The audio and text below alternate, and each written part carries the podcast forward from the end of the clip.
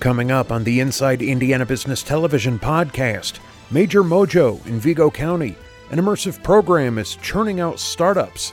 Around Indiana returns to coal country. Health on Wheels makes a big difference in rural Indiana.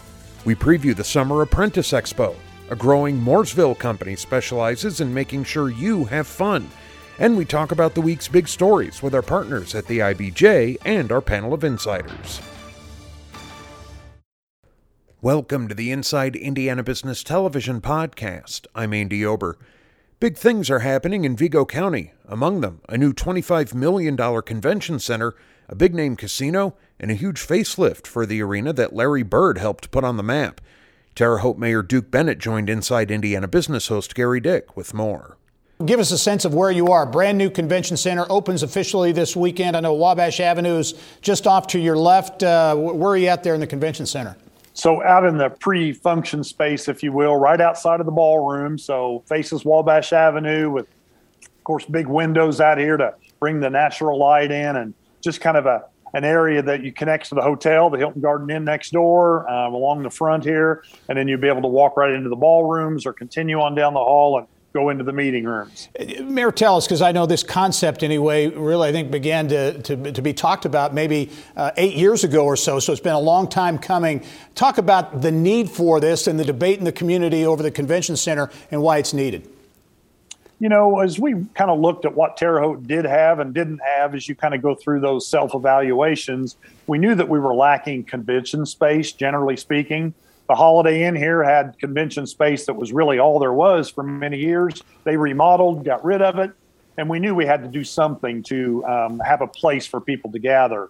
And so as we worked, it kind of started out working with ISU a little bit when it related to the Holman Center remodeling project, and it ended up being a separate building right across the street from there. But we knew that we needed to come together as a community and find a way to create this space. And so it's been a long process, starting back in 2014, and here we are today with the finished product. Yeah, we'll talk about the renovation at Holman Center because that was substantial. And from so many people have told me uh, it was really uh, well done. How does that fit into this uh, whole equation and, and being in close proximity to the convention center?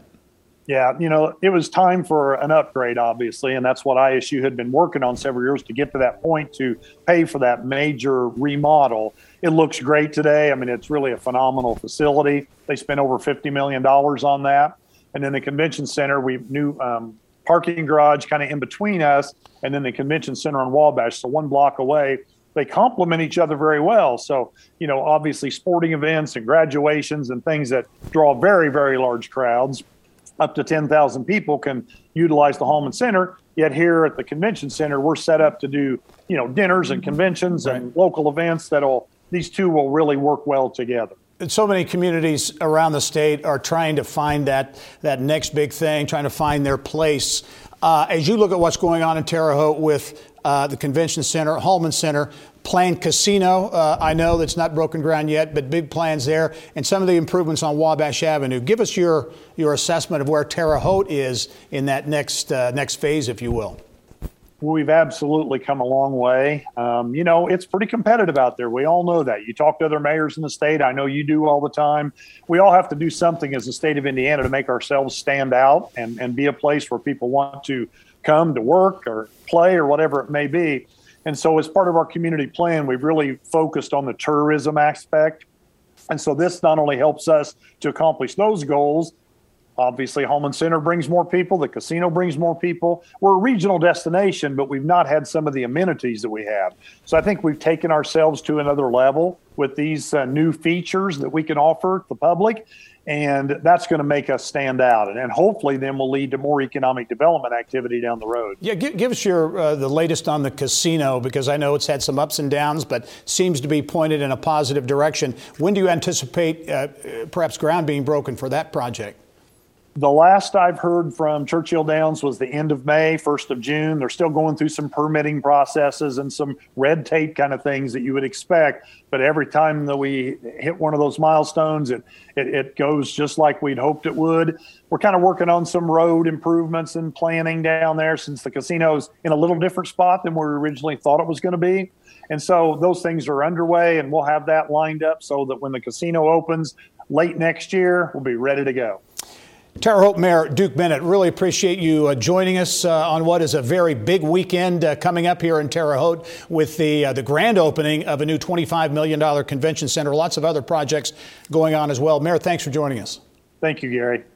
Future entrepreneurs are going on a deep dive to bring their products to market. An immersive three month program at the Heritage Group in Indianapolis is pumping out new startups. Heritage Group Accelerator Managing Director Nita Ansari came on the show with details. Yeah, and welcome to Indianapolis. I know you just moved here seven months ago, so yeah. we're, we're glad to have you. And as we start, the Heritage Group, I think, is one of the amazing stories in Indiana. Give us a, just a thumbnail of what the Heritage Group is, is, really all about. You know, I've been here seven months, and I'm still learning more about it every day. But right. uh, in short, it's a it's a privately owned company, been around for four generations. We're on our, on our fourth CEO, fourth generation CEO. Mm-hmm. Um, we participate, we have over 30 operating companies, and each of them is in a bunch of verticals that are really interesting, but yeah, uh, it's yeah. really rich Indiana history, I think. Rich Indiana history and, and really impact uh, on the economy around the globe in so many ways. Uh, okay, the accelerator yes. Uh, at uh, Heritage Group. You're uh, taking applications for your fourth cohort now. Talk about the accelerator and why it started and what it's all about. Yeah, so the Heritage Group has participated in the startup ecosystem for about four years. This is a, actually our fifth year for the ventures, fourth year for the accelerator. And we take in companies, a cohort of 10 every fall, and they're all in the hard tech space, also SaaS reporting into hard tech, and it's been it's been great for the ecosystem. We've spun out f- five companies that have now moved to Indiana as a result. Wow, yep. that's impact. Um, and, and, what happens there? It's a 13 week, it's really an immersive kind of experience. Right. So you get these applications, as I mentioned, from all over the country, really all over the world, to, to come here. What do they experience when they get to the Heritage Group Accelerator? Yeah, so each of their experiences is a little bit customized because they come in different points. They're all generally early stage, but we'll take them through everything from the basics of fundraising, customer discovery, um, interacting with their ecosystems, how to build traction, how to pitch to investors, yeah. um, and really the idea is to make them investable at the end of it. Yeah. So we were talking off camera. You say you're kind of you kind of bring them in and kind of speed them up and, yes. and get them on their way uh, to really advance and get to that next level and, and, beyond. Yeah. So the goal is momentum, right? So we bring yeah. them in. Uh, it's immersive, in in person, 13 weeks, and they spin out and they go on to do many different things. They they can either go after pipelines mm-hmm. of customers that we've built out for them or go after lists of co- investors. Yeah, and the impact too. Obviously, the impact on these companies, yeah. but the impact on Indianapolis and on Indiana. You mentioned companies moving here. That's right. Uh, the exposure that these entrepreneurs have to Indianapolis and Indiana for the first time. There's the impact on talent too, potentially, I would think. Absolutely, yeah. So um, many more than the five companies that have moved here have advisors and board members that are in the state. So mm-hmm. they continue to have threads that lead them back here beyond the mm-hmm. accelerator. And the hope is, yeah, that they end up hiring here or they end up moving here. Very good. Uh, the Heritage Group uh, Accelerator uh, seeking applications for, for, that fourth cohort. I know you, uh, Nita, you say they typically get maybe 80 applications, so it's a really right. robust program. Nita Ansari, really appreciate you being here and look forward to talking to you soon. All right, thank you. All right. We've previously taken you to Greene County, where a Fishers based company is turning an old coal mine into a distillery. But there's much more to that story. Reporter Mary Rachel Redman returns to coal country to give us the latest. So last week we told you they're going to be bellying up to the bar at an old coal mine, but there's a lot more to this than just sipping a few adult beverages. Fishers based Land Betterment Corp is turning this defunct coal mine into a distillery. I had boots on the ground about a year ago, and last week I got a chance to catch up with the brains behind the whole operation, and they tell me I wouldn't even recognize the place. All of that dirty coal refuse completely gone. And the land, well, that's been completely flattened. And all of the heavy duty equipment you see is all on its way out as we speak. Now it's on to the next phase the launch of a revolutionary new product called the Land Betterment Exchange. We're actually helping drive capital back into these rural distressed areas by providing a true carbon offset. Um, where most carbon offsets today are big companies like Microsoft and Facebook and and all these big tech companies that are consuming a ton of energy. And to offset their carbon they have to buy a carbon offset. They have to buy either pay people not to cut down trees or pay people over and typically this is done in malaysia and all these foreign countries that nobody has there's no auditability to them and so what our passion is at land betterment is to drive that capital back into rural distressed america. And i mean you go into these areas of fossil fuel related industries that have been shut down and start bringing that capital of Microsoft and, and Facebook and these companies, get them to invest in America, get them to invest back into buying carbon offsets that are provided to the US that have good auditability, that are truly benefiting the environment because we're not we're not paying you not to cut down our trees. They're actually paying us to plant trees and and also reclaim these environments. And obviously, this project is to plant an apple orchard is our passion and our goal, which will help offset the the, the environment. It's providing a true carbon offset that people can see and touch and feel here in America and touch and feel in Jasonville. Not only is this former coal mine going to feature farm to table spirits, it will eventually be a destination place with everything from an apple orchard to a honey farm. So, all right, exciting so stuff. yeah, when does it open up? They're thinking next spring. Okay. So not not too far away. Yeah, a big transformation. What else you have going on around I- Indiana? Well, let's start in West Lafayette. Ag tech company Solinftec is using new technology to scan and monitor farm fields with hopes of commercializing the robot technology sometime next year. The robot is solar powered and has the ability to run nonstop.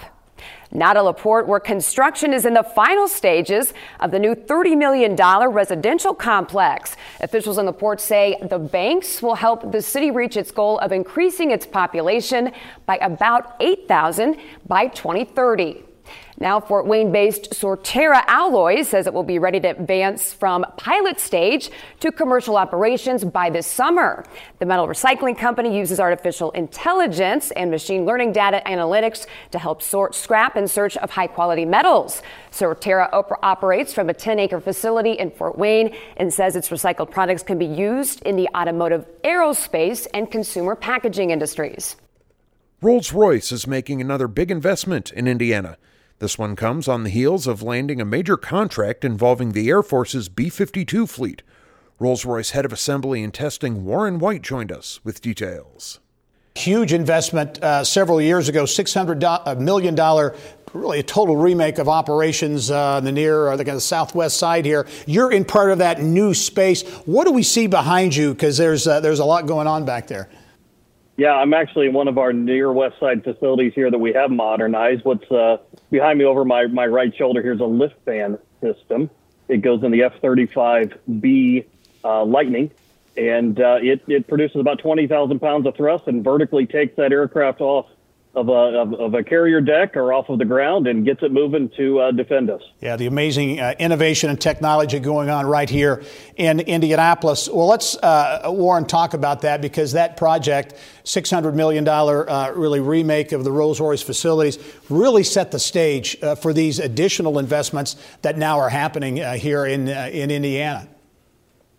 Yeah, it, it sure did, Gary. So, again, you know, when you modernize with manufacturing assembly, which we've done and been grateful to do here with the, the great uh, workforce we have here, both engineering, our UAW teams here in Indianapolis, we attract new things like last fall's B 52 announcement, which we're delighted uh, to be able to make that iconic aircraft engine here in Indianapolis. And, and with things like that and the Army program we're working on now and, and other opportunities in front of us, uh, that 400 million for testing is a necessary and a really innovative piece that Rolls Royce is doubling down on here yeah. in Indiana to do research, development, and uh, testing for our production engines as well. Yeah, there's a big B 52 right there we're showing on the screen. Hey, talk about this latest announcement $400 million will be essentially split mm-hmm. $200 million or so here in Indianapolis, 200 million up in West Lafayette. What's going to happen here, uh, be happening here with the project in Indianapolis? Yeah, at Indianapolis specifically, the 200 million we're investing is is in our modern gas turbine technology. It's for production and development of full engines here uh, in the city. Uh, that that adds upon what we do in our manufacturing assembly areas here. Uh, and we're really looking forward to that investment here. It, it modernizes, it takes our efficiencies, it improves them, and it sets us up for a net zero journey, which we're on as a company to lower our emissions, but also lower our energy consumption here as we make modern gas turbine engines. Okay, let's talk about the investment, similar investment in West Lafayette. The Purdue uh, Aerospace uh, uh, development up there is really uh, taking shape. Rolls Royce has had a long relationship with Purdue. This is big for, for West Lafayette and that region as well. Yeah, we're, we're, we're, we're happy to work with the Tippecanoe County uh, folks up there in the West Lafayette, uh, the mayor and, and, their office, but uh, you know, doubling down really with research and development in, in, in high volumes with Purdue. We've had decades-long relationship, as you alluded to there, and we're happy to continue that trend as we hire a lot of uh, Purdue engineers here and, and really get a lot of innovation out of that campus. And so it's a fantastic area on the aerospace district there. Well, you mentioned talent and Purdue, uh, but talent in general. What do investments, massive investments like this, mean, uh, in your view, for Rolls Royce, but also more broadly for Indiana when it comes to what's next uh, in terms of innovation and technology and keeping, but also attracting talent to the state? Yeah, you know, the governor's been very clear about his mission to, you know, triple aerospace uh, mm-hmm. in Indiana, and uh, we're we're proud to be a big part of that mission of his. We are attracting talent, innovation, and technology here in ways like hybrid electrics, in ways like hypersonics that you mentioned earlier, and things we're doing with Purdue, and frankly, the the modernization of sustainable aviation and the fuels and the and the things that we're working on here in our new platforms and the ones we have today going into production. So you know that kind of investment spurs that spurs the talent, and uh, you know it's a great place to do business here in Indiana.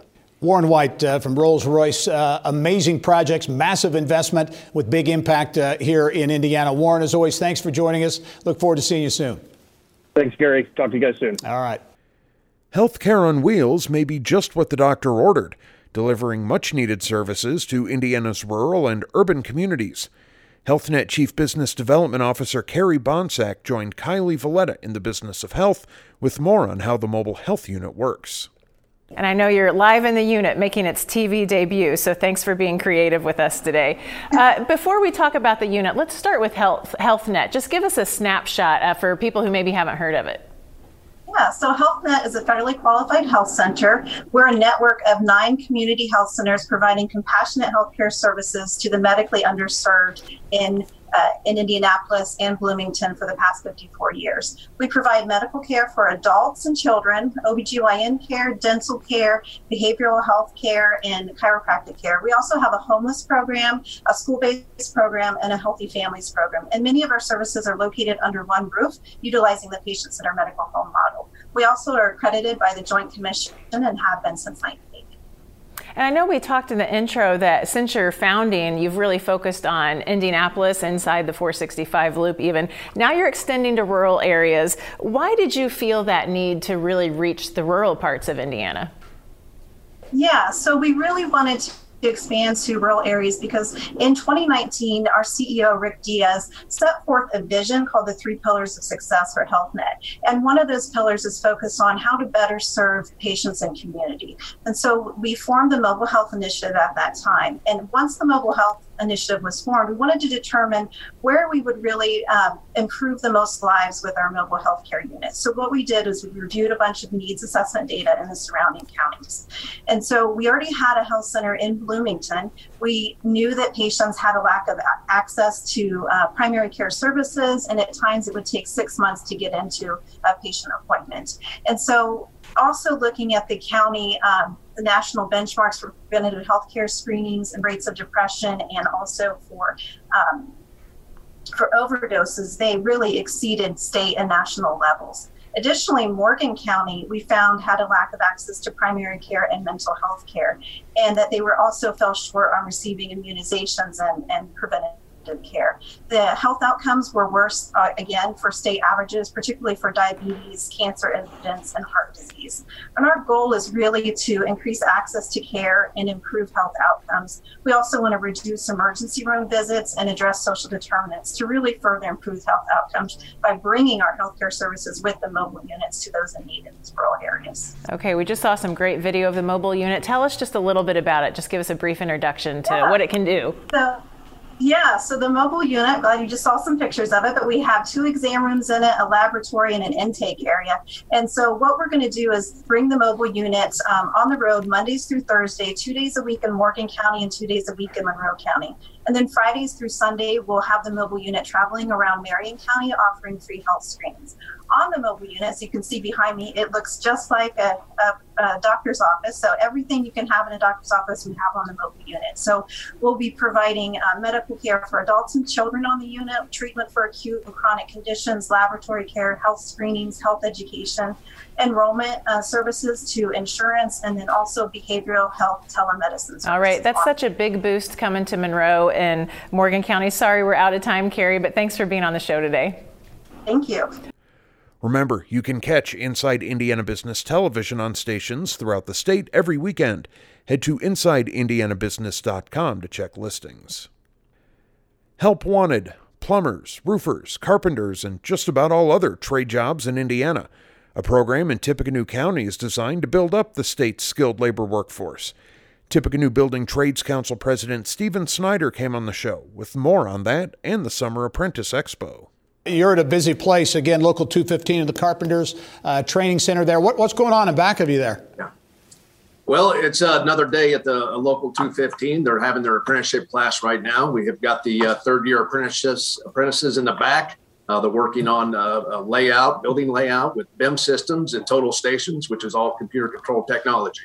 All right. Uh, really tee this up for us, if you would. We hear about every sure. day the workforce challenges across all industries. But as you look at the, uh, the trades, the building trades, how significant, how serious is the, the worker shortage?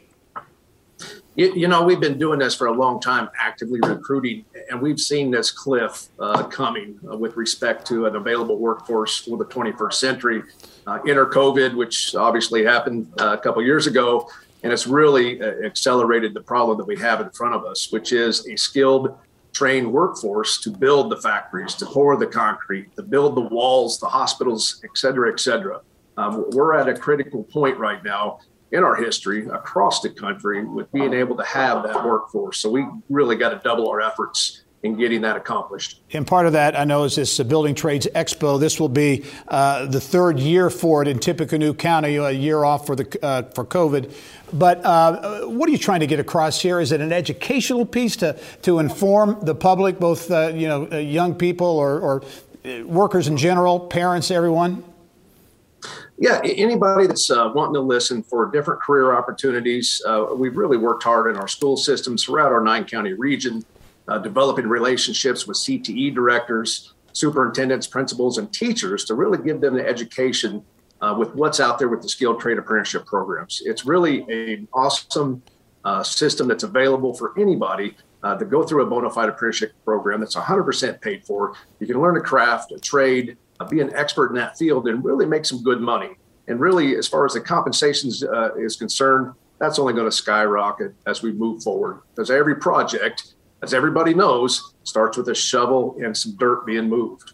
Yeah, yeah. Give us an idea, Stephen, if you will, because you mentioned uh, salaries, and and and you know these are, are are good are jobs that pay good wages. So these are careers that that, that folks, if they're trained, uh, can really launch into what can be a substantial career. Yeah, absolutely. You can go through a five-year bona fide apprenticeship program. I'm a pipe fitter by trade myself. I went through a program several years ago graduated after going for five years, worked and learned why I earned money. And we make up the Northwood of $100,000 a year and then some. And you graduate with zero college debt, a mm-hmm. massive amount of industry recognized skills that's in high demand. So it really is uh, one of the best things, best kept secret. We've always said that, that we have going. So we just need to get in front of teachers, educators, students to let them know that there's an option uh, to really, really have a successful career. Tippecanoe Building Trades Council uh, really doubling down uh, with the uh, the apprenticeship expo coming up in June, June uh, through uh, July. Stephen Snyder, the president of the uh, Building Trades Council, there. Thanks for joining us, Stephen. Really appreciate it. Good luck with the expo and going forward. Laser tag, escape rooms, virtual reality experiences. They're all part of Mooresville based Creative Works portfolio. The company is expanding and moving. President Armando Lanuti joined us with more. This is a fascinating story to me. Been in the biz around 25 years, but um, this all started because you're into all kinds of things now, technology wise. Yeah. Um, how did it start? Laser tag, as I understand it. Yeah, we got we got our start in laser tag back in 1997, and you know, as we went on from there, we started to add things like mini golf, escape rooms, virtual reality, esports uh, all sorts of fun things. Like anything that just you know creates a fun environment. That's our job right is to to make things fun and create memories for people. Talk about what you do there in mooresville. I mentioned you're going to be moving to the southwest side of indianapolis. But this is yeah. some pretty high-tech stuff that you're doing. You've got designers and engineers and creating things for properties all over the world. Yeah, I mean, we have a group that just got back from both Ireland uh, and the Netherlands, um, installing attractions over there. Uh, as you said, we, we work worldwide. Uh, a lot of our work is obviously here in the States. Um, but we do. We have the designers, the engineers, we have fabricators, so carpenters, painters, sculptors, uh, just a, a, wide array of talented, just amazing, amazing artists. Give me a, an idea of some of your, your clients, your customers. Uh, the, you, I mentioned, I think cruise ships. You you uh, you cater yeah. to a lot of different venues. Yeah, we work with a lot of entertainment centers, so bowling alleys, skating centers, trampoline parks. Uh, you know, here in town, Royal Pin is a client of ours. Three Two Fun on the north side, Urban Air, uh, adventure parks, uh, all the way up to cruise ships. Um, we we played a small part in the Peyton Manning statue, you know, outside of Lucas Oil Stadium. Um, so we, we've, we've done a lot of stuff and just very fortunate to be in the business that we're in for sure. Well, you're moving, you're on the move, going to move to the southwest side of Indianapolis, $7 million plus investment, uh, adding more than 100 jobs. Uh, so uh, what's driving business uh, in your view? Well, you know, uh, our industry was always, you know, fun. We were growing, you know, prior to the pandemic. Um, pandemic obviously shut things down for our industry, right? You couldn't go out and socialize, but what we found and what all of our clients have found is as they've come back, people wanted to get out and celebrate again. They wanted to escape. Human nature didn't change. And people, I think, just put a higher value on that leisure time because it was taken away from them. And business has just come back strong. You know, I, I think we'll more than double over the next two to three years. Um, so, very, very excited about that. Creative Works uh, in Mooresville, moving to Indianapolis with a big investment and jobs. Armando Lanuti, the president of the company. Really appreciate you joining us and look forward to talking to you soon. Oh, thank you so much, Gary. I appreciate it. All right. A big reconstruction project is coming to a major Hamilton County intersection, and a hot political race is brewing in Indianapolis. Editor Lesley Weidenbener with our partners at the IBJ joined us with details on this week's stories. Hey, a big project. You know, um, Hamilton County, no, uh, no stranger to major road projects, and there's another big one coming up there around 146th and Allisonville Road. You know, 146th Street is one of the only roads that goes all the way east and west through Hamilton County. So it's a big deal when there's construction on that. And this construction is probably going to start in the next year or so big changes there. You're going to have 146th Street as an overpass over Allisonville, and then there'll be a roundabout on Allisonville with exits on and off. Wow, big project indeed. As they say, it'll be it'll be good once it's finished, I guess. Um, exactly. Eh, also, uh, workforce, as as you know, is such a huge issue uh, here in Indiana, and I know you've got a sit down interview with Department of Workforce Development uh, Commissioner Fred Payne this week you know, it was only a couple years ago that we were so worried about the unemployment rate because of the pandemic. Now the unemployment rate is at 2.3%. And so our reporter Emily Ketterer talks to Commissioner Payne about what the state needs to do to try to get some folks back into the workforce so that Indiana can try to fill jobs. Otherwise, it's just going to have trouble growing. A lot of change uh, in the winds in the political uh, uh, arena here in Indiana, including right here in Indianapolis. I know you've got a story this week, a new uh, state Senate seat, uh, a new district here in Indianapolis. Uh, is getting pretty crowded when it comes to the Democrat Democrat side in this this upcoming primary.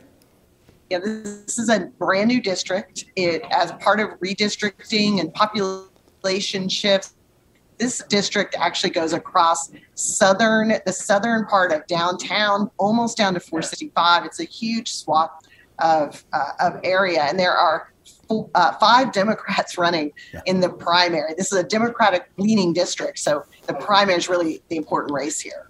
As always, lots of good stuff coming up in this weekend's uh, IBJ. Lesley Weidenbener coming to us from the IBJ newsroom. As always, I appreciate it. Hope you have a great weekend. Thanks so much, Gary. And finally, this week, our insiders weigh in on Indiana's top business stories. This week's panel includes IndyPolitics.org publisher Abdul Hakim Shabazz, Hallowell Consulting President Jennifer Hallowell, and 16 Tech Community Corporation Chief Financial Officer Robert Herzog. Let's start out with, with big developments. Uh, and this is a big development, I think, in, for a number of reasons for downtown Indianapolis uh, and beyond. But Elanco uh, breaking ground on that massive uh, plan they have for a global headquarters, former GM uh, stamping plant site, uh, a campus really takes downtown across the White River for the first time, really. Jennifer, how, in your view, how significant is, is significant for the company, but how about for Indianapolis and the area? I, I don't think you can overstate how important it is. You know, it's been such a challenging area to, to redevelop and then to have Elanco coming in, you know, such a premier company really with th- more than a thousand jobs. I think the average salary is around $150,000 a year. So incredible investment and you know kind of growing. We obviously have a big life sciences community growing, biosciences, animal health. Um, really, I think fits in well and is going to attract a lot of talent also to the city and state, which is really important and is, I think, going to transform that area. Yeah, how about you talk about talent? Uh, so Elanco certainly hopes it'll attract talent to Elanco, but I think Jeff Simmons has talked about it, it attracting, generally attracting talent to Indianapolis to go other places too. That's right, and that's what we've seen with the tech community as well. You know, if you, you have to have a hub and places that people want to go, and then potentially they end up at another company that's nearby, but knowing that you have these big anchors that are so important does attract people from across the country and we need that. Mm-hmm. Yeah. And if you think about it, uh, how Indianapolis and Central Indiana has changed. You know, say 30, 40 years ago was all sort of manufacturing, mm-hmm. uh, sort of like you know pulling a lever. And now it's like you know high tech, high industry, the whole nine yards. And also, I agree with Jen wholeheartedly with that whole sort of near west side of Indianapolis, you know, going down the White River, you know, where the Indians Park is, literally right across the street from the studio. Yeah. Here, there's a lot of construction yeah. going on as well. So Indianapolis is, is moving in the right direction. We just got to keep it going that way. And, well, how about you talk about Indianapolis moving downtown? There's going to be a bridge, I think a pedestrian bridge as well as uh, vehicles uh, that really connects downtown across the White River for the first time. So as you look out five, ten years and beyond, it'll really transform things over there. If I like to walk from one end of downtown to the other end of downtown, now it's just a little bridge or something, yes. not get my hair messed up. Right. Good. Uh, another big project, uh, certainly for West Central Indiana, Terre Haute uh, is breaking ground. Not breaking ground. They're actually opening this weekend a new $25 million convention center. It's been in the works really since 2014 in terms of conversations back and forth. Somewhat controversial on whether Terre Haute uh, uh, wanted a convention center. Uh, it's ready to open now. Robert, as you look at this, I know Mayor Duke Bennett was on the show at the beginning of this this broadcast, and he really feels strongly this can attract people, can attract uh, additional investment and dollars to the community. Yeah, I mean, it's a good bet for Terre Haute. The, the downtown needs this kind of attraction, and based on the size and the scope of what the investment is, it makes a lot of sense. I, the, the timing of it with the casino that's been approved, that's going to be breaking ground shortly you know, it seems like it's a can't miss for Terre Haute, and those anything that can attract more people to that central business district with everything else that's going on in Terre Haute, I think is positive. yeah, it's all, so many communities are trying to find their niche or find their way with with things like this. Terre Haute certainly is making a bet. This is uh, what's going to happen, but they've got convention wise, they got to sell it, right? Yes. And they got to got to say, hey, come to Terre Haute and get people and get the events there. Back to the people conversation, right? It's finding those you know those talent within that convention space space to be able Mhm. to bring them in to know which size conventions can tap into and bring to Terre Haute because they're not going to be competing on the same level for conventions with downtown Indianapolis. Right. But there's still a lot of conventions in that world that can actually fit into a space that would work well with what Terre Haute's bringing online. And I think that's, that's going to be a major challenge for Terre Haute, too, uh, because, like I said, they got the casino that they're building, they got the convention center. But the question is, what type of acts are you're going to get to the convention center? What type of conventions are you going to get Yeah. to the convention center? And who wants to you know, go all the way to you know, sort of west western Indiana when you have Indianapolis here? So I think that, I think they, they, they got potential, but they also got lots of challenges at the same time. I think we, we just have to give a lot of credit to the business and community and education leaders in Terre Haute and that region. I mean, it, it's a community that has had some challenges and has seen some population decline, not unlike a lot of other places kind of similarly mm-hmm. situated. And over the last few years, we have really seen them rally to kind of take hold to build their future. And you've seen investments, not just those, and, and you've got obviously a great um, higher education institution, Indiana State, that also Mhm. has seen Yep. investments and upgrades. And I just think that it's the people that are driving this, and they're going to help make this successful. Yep, yep. Good to see action there, uh, no doubt about it. Other big investment uh, here in the past couple of weeks from traditional companies.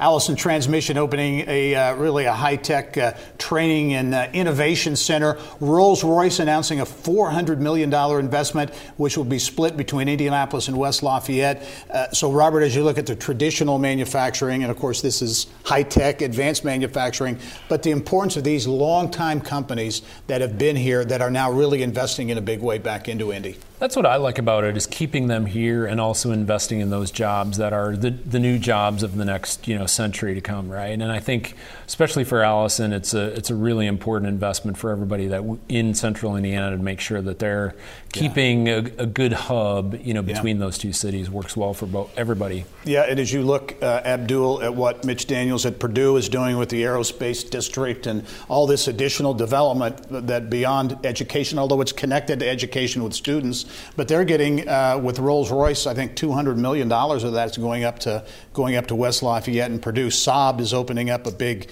uh, production facility up there, so there's a lot of action up there too. Exactly. If you look at it, uh, like I said, I think the challenge is, and this is really good news uh, for the state of Indiana, but I think the challenge is making sure we have the workforce that's there to take these high tech, high wage jobs, because that's going to be our, our challenge now is getting to make sure our workforce is good to go, because you don't necessarily need. You need, need some sort of post-secondary something these days, which the Higher Education Commission and, and colleges and universities across Indiana have been pushing for. But you really need to have that workforce that's there to take these jobs. Like I said, you know, Animal, and, uh, Elanco, you know, Yeah. Rolls Royce, you name it. Yeah, it, it, Robert, you've got an education background, so I just thought of this. But what's the state, of, in your view, of education when it comes to economic development? Because you know a lot was made when Intel chose Ohio for that massive, uh, multi-billion-dollar investment, and saying that the education piece here was one of the negatives. Is it's, that? it's, I mean, it's still the case, right? And you've heard, uh, we all know Teresa Lubbers at, at Mm-hmm. you know Commission on Higher Ed, which just retired, and we've got a great new Mm-hmm. commissioner coming in. Are constantly trying to figure out how we can get more students through that bachelor degree attainment level, Mm-hmm. right? And Indiana's still low on that.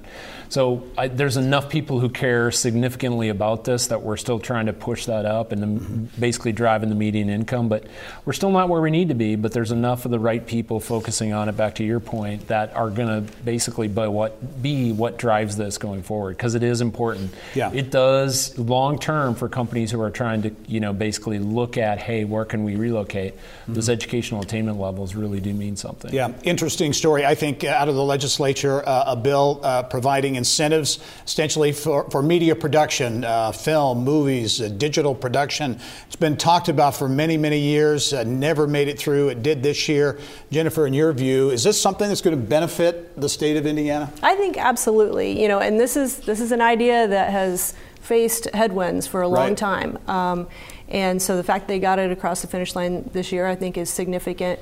I actually had spoken um, a couple of months ago with a couple of individuals who are from Indiana, who went to our universities, who who do this kind of work, and they're in the uh, kind of 3D, you know, kind of tech um, media production. And they said, you know, we had to move. There's just we've got the skills in there, and they said you'd be surprised at how many people in Indiana are trained to do this stuff, but they can't get the jobs because the attractions are in other places because a lot of other states have these tax credits and incentives and we don't. So so now we do and I think that opens a lot of new doors for us. It's massive business now. I mean content is king on you know with Netflix on down all the way through the the entertainment space and you know Indiana's been a little bit behind in this but this mm-hmm. tax credit is really important to be able to compete with states like Georgia where this is just a massive business on the northwest yep. side. So now I can record all my 8 by 10 glossies for all the content that will be produced now with all these tax credits. So I think I, I, think that's why they got that bill through, Abdul. Yes. Very there good. Go. Abdul Hakim uh,